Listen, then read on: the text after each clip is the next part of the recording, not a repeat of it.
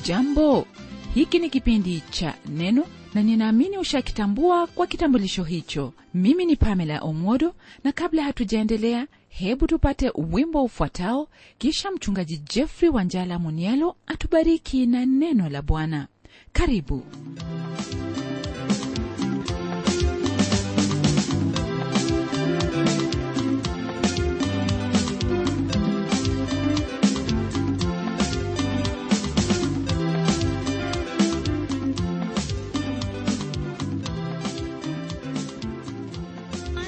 wowote ule ndugu msikilizaji unapozungumza na mtu na kumuuliza malengo ya maisha yake mara nyingi watu wengi watakwambia kwamba wao wanatafuta kuwa matajiri wasiwe na shida tena maishani mwao. Naam lengo kama hilo kwa hakika siyo mbaya maana lengo hilo ni nzuri tu kwa kuwa lile ambalo walitafuta halina shida yoyote ile lakini jinsi ambavyo utakuwa ukilitafuta na jinsi utakavyotumia baada ya kulipata hapo ndipo itakuwa ni shida. Maana mungu atakuhitaji kutoa hesabu ya hilo ambalo umefanyia mali au utajiri ambao amekupa. Ndugu msikilizaji hili ndilo tuliyoona kwenye kipindi kilichopita na sasa hivi pia ningelipenda tuzungumzie kwa kifupi kuhusu jinsi utajiri unavyomwangaisha mwanadamu. Somo letu la leo ambalo pia ni la kumalizia kitabu hiki cha yakobo laanzia kwenye aya ya tano katika sura ya tano hadi ile aya ya ishirini mpendwa msikilizaji neno lake bwana lasema hivi kwenye aya ya tano. Mmefanya anasa katika dunia na kujifurahisha kwa tamaa mmejilisha mioyo yenu kama siku ya machinjo. Hili andiko ambalo twalisoma ni andiko ambalo hasa lanena kuhusu wale ambao ni matajiri ambao ujira wa wakulima waliovuna mashamba yao wao wamezuia kwa hila na unapiga kelele na vilio vyao waliovuna vimeingia masikioni mwa bwana wa majeshi jambo hili ndugu msikilizaji ndilo ambalo twaliona katika maisha yetu kwenye kizazi hiki. Licha ya kwamba kitabu hiki kiliandikwa zamani hiyo haina maana kwamba haya ambayo tuyasoma hapa hayatuhusu sisi moja kwa moja. Yanatuhusu kwa kila njia. Hasa kile ambacho twakiona ni kwamba wale ambao wamefanya mambo kama yale kuwanyanyasa wale ambao ni waajiriwa wao wao hujifanyia anasa katika dunia na kujifurahisha kwa tamaa na pia kulisha mioyo yao kama siku ya machinjo kumbuka kwamba unapotumia mali ambayo mungu amekupa kwa jinsi hiyo wewe unakuwa unamtendea mungu dhambi na pia unatendea wanadamu wenzako dhambi. Kwenye kitabu cha mithali sura ya 18 aya ya 11 neno lake mungu latuambia habari za hawa ambao ni matajiri wale ambao hujifurahisha kwa anasa. Sikia neno hili lasema vipi? Mali ya mtu tajiri ni mji wake wa nguvu ni kama ukuta mrefu katika mawazo yake. Kumbuka kwamba mali hii ambayo twasoma hapa ni mali ambayo yanamfanya yule mtu tajiri kuwaza kwamba hakuna lolote baya litakaloweza kumpata. Ndiposa neno hili latuambia kwamba ni kama ukuta mrefu katika mawazo yake. Lakini lile ambalo walifahamu ndugu msikilizaji ni kwamba lile ambalo lipo katika mawazo yako haliwezi likawa ndilo ambalo waweza kulitegemea. Sikia tena neno lake bwana lasema nini kwenye aya ya11 katika kitabu hiki cha mithali sura ya 28 mtu tajiri ana hekima machoni pake mwenyewe bali maskini mwenye ufahamu humchunguza sana. Hili ambalo twaliona hapa ni jambo ambalo bwana yesu kristo alinena kuhusu wale matajiri wawili ambao hawakumcha bwana. Mmoja aliamua kupanua gala zake ili kwamba anapoendelea kuzeeka asiwe na shida yoyote. Na mwingine naye alikuwa ni tajiri naye alijiingiza kwa anasa kabisa akiishi kwa starehe huku kulikwepo na maskini aliyekuwa amewekwa pale nje ya malango yake. Ndugu yangu iwapo umeamua kuishi kwa ajili ya maisha haya basi hakikishiwa kwamba utayaishi. Lakini mungu anakuita kwamba wewe ni mpumbavu. Tunapogeukia aya ya sita, neno lake bwana latuambia hivi. Mmehukumu mwenye haki mkamuua wala hashindani nanyi. Sasa hapa ndugu msikilizaji lile ambalo twaliona ni hasa ule mwongozo ambao unatokana na roho hiyo ya kugandamiza watu wa mungu wakati ambapo mtu ana cheo au yeye ni tajiri kwa njia moja au nyingine. Jambo hili ndilo ambalo latendeka kwenye kizazi hiki chetu. Watu wanawanyanyasa watu kwa kuwa wao wana nguvu kwa kuwa wana pesa lakini hayo yote yanapotendeka yule mwenye haki yule anayenyanyaswa yeye hashindani nao. Jambo hili laweza kumfanya mtu kufikiri kwamba matajiri ambao ni wadhalimu hakuna lolote ambalo huwapata hili ndilo jambo ambalo lilimpata mtumishi wa mungu ambaye ameandika ile zaburi ya 73 nitakuuliza uisome zaburi hiyo ili uweze kupata hili ambalo nanena kwalo. Anaponena kwenye hiyo zaburi hasa ni kana kwamba anasema kuwa wakati wowote ambapo alifanya tendo lolote baya mungu alimwadhibu kwalo. Lakini yeyote asiye mwenye haki chochote alichokitenda aliendelea kunawiri tu. Ukweli ni kwamba hiyo ndiyo hukumu ya mungu kwa wale ambao hawana haki au wasio haki. Mungu hawahukumu sasa kama vile tungelipenda lakini mwisho kabisa atawahukumu. Hilo ndilo ambalo huyu mtumishi wa mungu alitambua unaposoma kwenye aya ya17 ambayo ina haya ya kutwambia. Hata nilipoingia katika patakatifu pa mungu nikautafakari mwisho wao. Hakika wewe huwaweka penye utelezi huwaangusha mpaka palipoharibika. Namna gani wamekuwa ukiwa mara? Wametokomea na kutoweshwa kwa utisho hili ambalo twalisoma hapa ndilo ambalo huwapata hawa ambao ni matajiri wanaojihusisha katika anasa wale ambao wanawanyanyasa watu na kuwanyima ujira wao. Waweza kufikiri kwamba kwa sababu una mali basi wewe ni salama. Lakini siku yaja ambapo utafahamu kwamba usalama huo ulikuwa upo tu katika mawazo yako lakini haukuwepo kwa udhahiri. Jambo hilo basi la kuonyesha wazi kwamba ni lazima ubadilishe nia yako na kuanza kuwatendea watu wa mungu kama vile wewe mwenyewe ungelipenda kutendewa. Neno hilo latuambia kwamba mwenye haki hakushindana nao kwa sababu mwenye haki anafahamu kwamba siku yaja ambapo mungu atasahihisha makosa yote ambayo alitendewa. Kwa hivyo ataendelea kuishi kwa tumaini hilo tumaini ambalo halitatahayarika. Tunapogeukia aya ya saba ndugu yangu neno lake bwana latuingiza kwenye kipengele kingine ambacho chanena kuhusu faraja kubwa mno wakati wa kuja kwake kristo. Tayari kwa maneno ya kutangulia yakobo ametuelezea kinaga ubaga kuhusu ulimwengu ambamo tumo. Nam ulimwengu huu ambao ni mkubwa ni ulimwengu ambao unatumia filosofia ya mtu anakula mtu au mbwa anakula mbwa. Jambo hili hasa lina maana kwamba yule anaye njia ya kupanda ili kupata fedha na dhahabu au kujitajirisha anafanya hivyo bila ya kujali iwapo anawaumiza watu au hawaumizi. Lile ambalo anataka ni mwisho tu yani kufikia utajiri na kupata mali ulimwenguni. Huenda ndugu msikilizaji wajiuliza hali hii yaweza kubadilika vipi? Labda pengine utafikiria kumchagua mtu aliye mnyofu mtu ambaye yaweza kuleta mabadiliko. Hata hivyo ningelipenda kukufahamisha kwamba ni wewe ndiwe ambaye waweza kuleta mabadiliko na siyo mwingine yeyote lakini jambo hili utalifanyaje? Msikize mungu naye ananena nawe sasa hivi. Hili ndilo analonena nawe kwenye aya hii ya saba ambayo yasema hivi. Kwa hiyo ndugu vumilieni hata kuja kwake bwana. Tazama mkulima hungoja mazao ya nchi yaliyo ya thamani huvumilia kwa ajili yake hata yatakapopata mvua ya kwanza na ya mwisho. Neno lake mungu ndugu msikilizaji lina mengi ya kusema kuhusu ukweli huu kwamba wakati kristo atakapokuja ataujenga ufalme wake ufalme ambao wale walio maskini watapewa haki yao ambayo hawajapewa wakati mwingine wowote. Haya ni mambo ambayo manabii waliyataja na wakayaelezea vizuri sana. Kwenye kitabu cha isaya sura ya 11 aya ile ya nne neno lake bwana latuambia hivi bali kwa haki atawahukumu maskini naye atawaonya wanyenyekevu wa dunia kwa adili naye ataipiga dunia kwa fimbo ya kinywa chake na kwa pumzi ya midomo yake atawaua wabaya. Wakati huo rafiki yangu wenye haki waliokuwa maskini watapewa haki yao. Na ni kwa msingi huo ndugu msikilizaji ndipo twaona neno hili likituambia kwamba vumilieni hata kuja kwake bwana.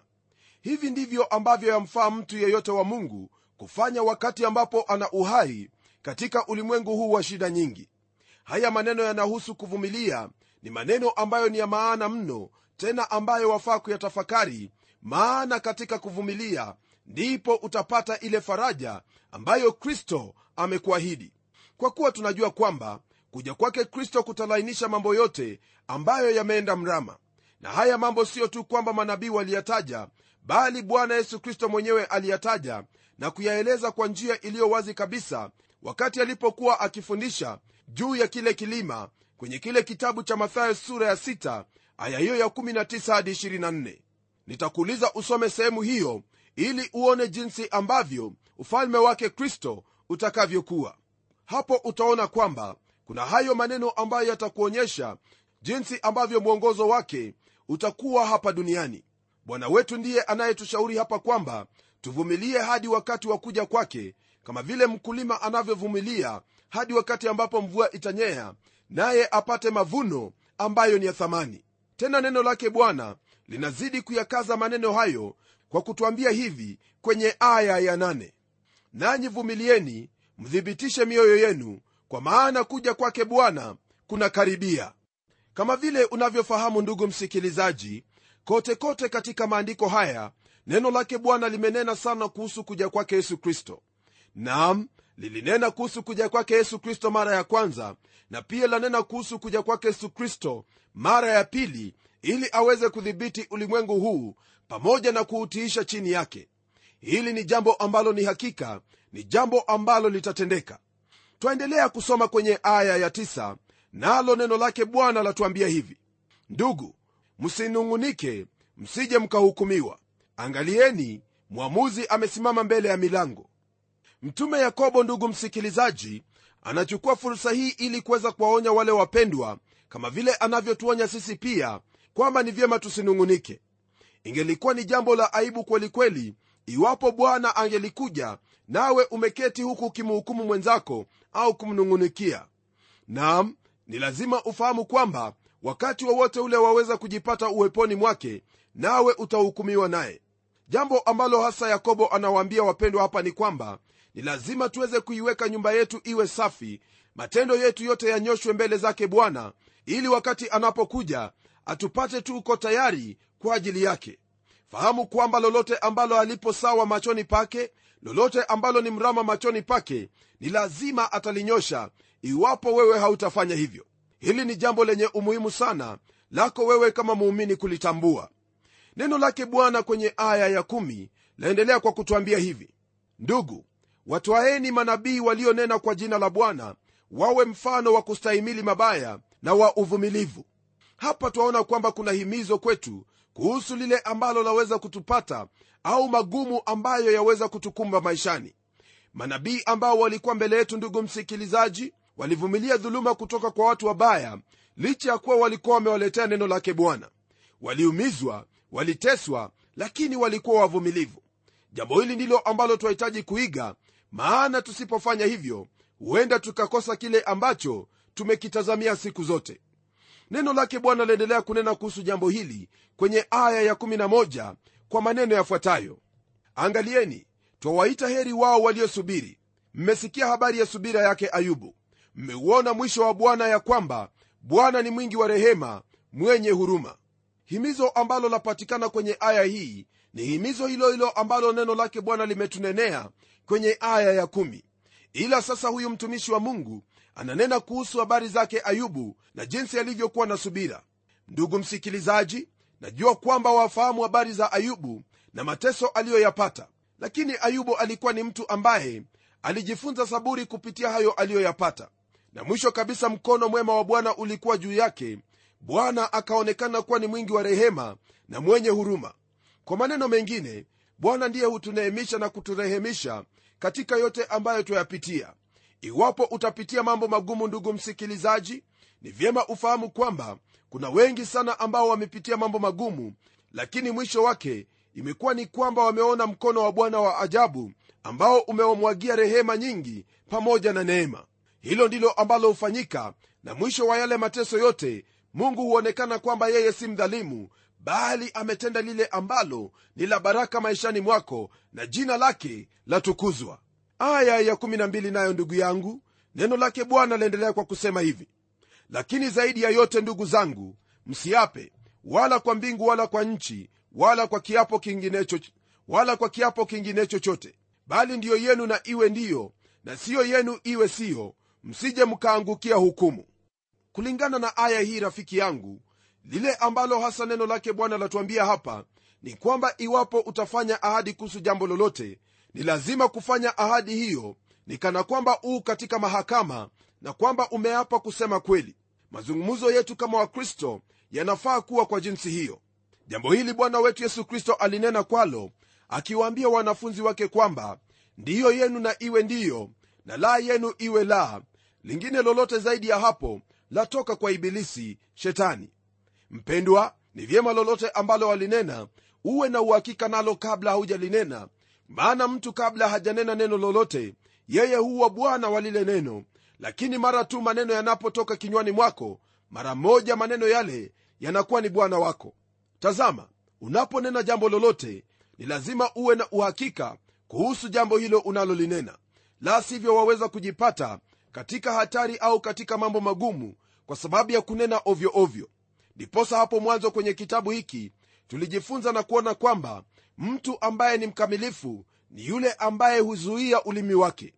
Ndugu msikilizaji zuia ulimi wako zungumza kweli jinsi ilivyo na wala usijaribu kuapa maana mtu anapoapa haina maana kwamba anamaanisha kunena kweli. Lakini unaponena kweli kweli hiyo ni lazima itoke katika moyo wako maana wewe umekombolewa kwa neno hilo la kweli na wafaa kuishi katika kweli hiyo ambayo imekuweka huru naye ni yesu kristo. Tunapoendelea ndugu msikilizaji kwenye aya ya13 twaingia kwenye kipengele kingine nacho kipengele hiki chahusu maombi ya mwenye haki ambayo yana nguvu. Neno lake bwana lasema hivi kwenye aya hii ya13 mtu wa kwenu amepatikana na mabaya na aombe. Ana moyo wa kuchangamka na aimbe zaburi kama vile unavyofahamu ndugu msikilizaji maombi ni jambo ambalo lipo katika neno lake bwana na kila mtoto wa mungu yafaa kunena na bwana kwa njia hiyo ya maombi. Neno hili hapa latupa ushauri kwamba iwapo kuna mtu yeyote ambaye amepatikana na mabaya basi na aombe.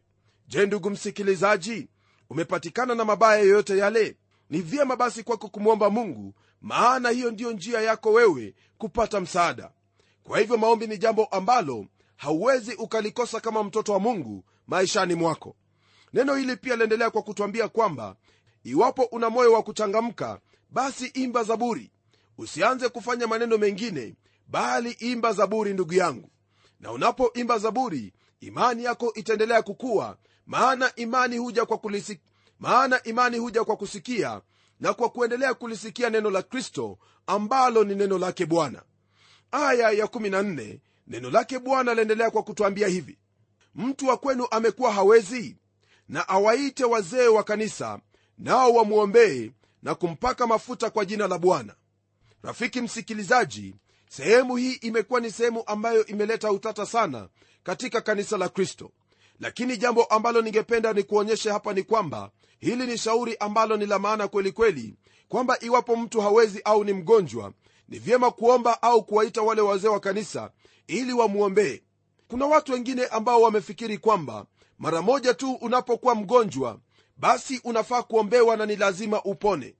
Jambo hilo sikubaliani nalo hata kidogo maana kuna watu wengi ambao ni wakristo wazuri tu ambao huenda wana ushuhuda mzuri mbele zake bwana lakini wameugua na kisha wakafa licha ya kwamba waliomba.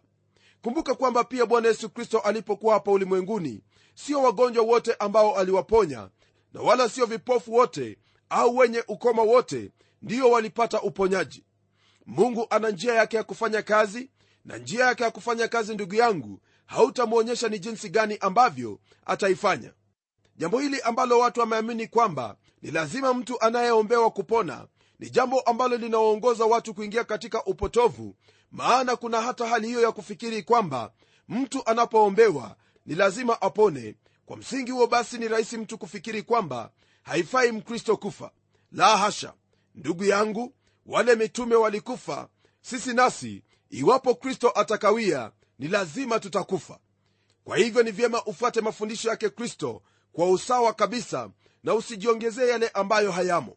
Maana kumbuka kwamba kuna laana kwa kila mmoja ambaye anaongeza kwenye neno lake bwana au kutoa kwenye neno hili kwenye aya ya 15 na 16 neno lake bwana lina haya ya kutwambia. Na kule kuomba kwa imani kutamwokoa mgonjwa yule na bwana atamwinua hata ikiwa amefanya dhambi atasamehewa. Ungameni dhambi zenu ninyi kwa ninyi na kuombeana mpate kuponywa. Kuomba kwake mwenye haki kwa faa sana akiomba kwa bidii. Hili ambalo ndugu msikilizaji twalisoma hapa ni jambo ambalo hasa wafaa kufahamu kwamba ni katika mapenzi yake bwana wewe kufanya hili ambalo neno lake mungu limekuagiza. Hili ni jambo ambalo lafaa kukumakinisha kwamba bwana ndiye atakayeamua ni lipi atakalofanya na mtu huyo. Unapoangalia maandiko haya utaona kwamba pia ndugu msikilizaji kuna uponyaji katika kuungama dhambi mmoja kwa mwingine. Hii ikiwa na maana kwamba iwapo ulikuwa umemkosea ndugu yako basi kiri dhambi yako mbele zake na umuulize msamaha naye anapokusamehe kutakuwepo na uponyaji ndani ya mioyo yenu uponyaji ambao mungu atautenda maana anatuagiza kwamba iwapo ndugu yako amekukosea msamehe. Hili ni jambo ambalo lahitajika maishani mwetu kama watoto wa mungu. Pamoja na hili neno lake bwana laendelea kutwambia hivi kwenye aya ya 17 na 18 eliya alikuwa mwanadamu mwenye tabia moja na sisi akaomba kwa bidii mvua isinyeshe na mvua haikunyesha juu ya nchi muda wa miaka mitatu na miezi sita. Akaomba tena mbingu zikatoa mvua nayo na nchi ikazaa matunda yake. Sijui unafikiria nini kuhusu haya mambo ya eliya kwa kuwa neno lake bwana kama vile limetangulia kutwambia kwamba kuomba kwake mwenye haki kwafaa sana akiomba kwa bidii. Jambo hili ndilo ambalo mtume yakobo anatupa mfano wake kwenye aya hizi ambazo tumezisoma aya hii ya 17 na 18 elewa kwamba rafiki yangu neno hili linatuambia kwamba eliya alikuwa mwanadamu mwenye tabia moja na sisi. Kwa hili nina maana kwamba iwapo una unyonge eliya alikuwa na unyonge. Iwapo ulipungukiwa katika sehemu moja au nyingine vivyo hivyo eliya alipungukiwa. Lakini katika haya yote kwa kuwa mungu alikuwa amemhesabia haki aliomba kwa bidii kwamba mvua isinyeshe na haikunyesha kwa muda wa miaka mitatu na nusu. Na kisha baadaye akaomba tena na mvua ikanyesha. Jambo hili hasa latuonyesha kwamba mungu hana upendeleo bali kila mtu ambaye ni mwenye haki yeyote ambaye anamcha huyo mungu atajibu maombi yake. Kwa kumalizia sura hii ya tano ambayo pia ni sura ya mwisho kwenye kitabu hiki cha yakobo neno lake bwana latuambia hivi kwenye aya ya 19 na 20 ndugu zangu ikiwa mtu wa kwenu amepotelea mbali na kweli na mtu mwingine akamrejeza jueni ya kuwa yeye amrejezaye mwenye dhambi hata atoke katika njia ya upotevu ataokoa roho na mauti na kufunika wingi wa dhambi.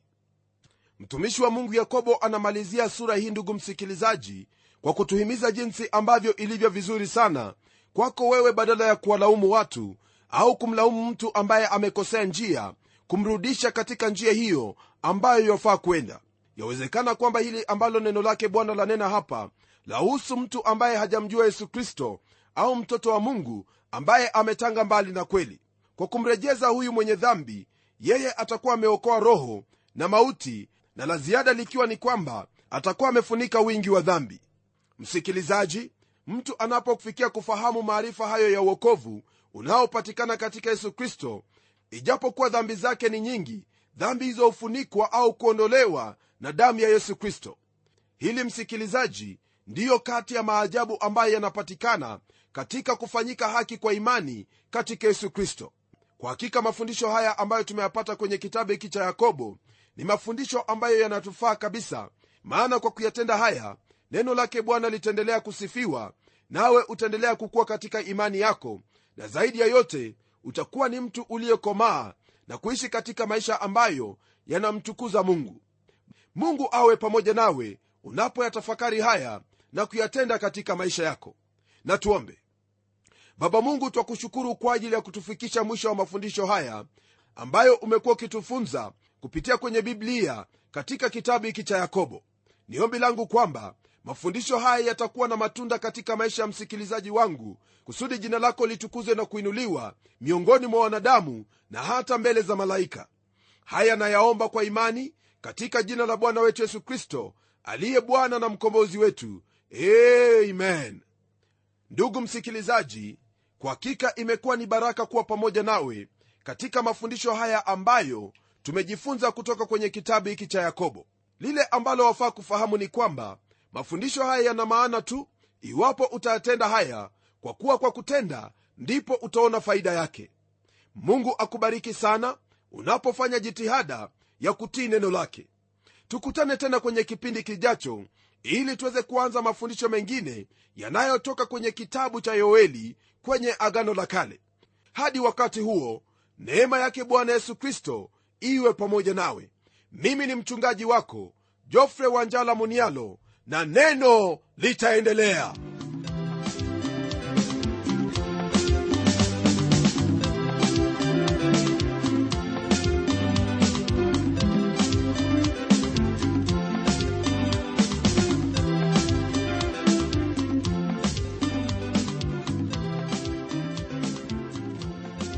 matumaini yangu ya kwamba umebarikiwa na hilo neno la bwana na uko tayari kutuuliza maswali yako. Hebu tuandikie ukitumia anwani ifuatayo.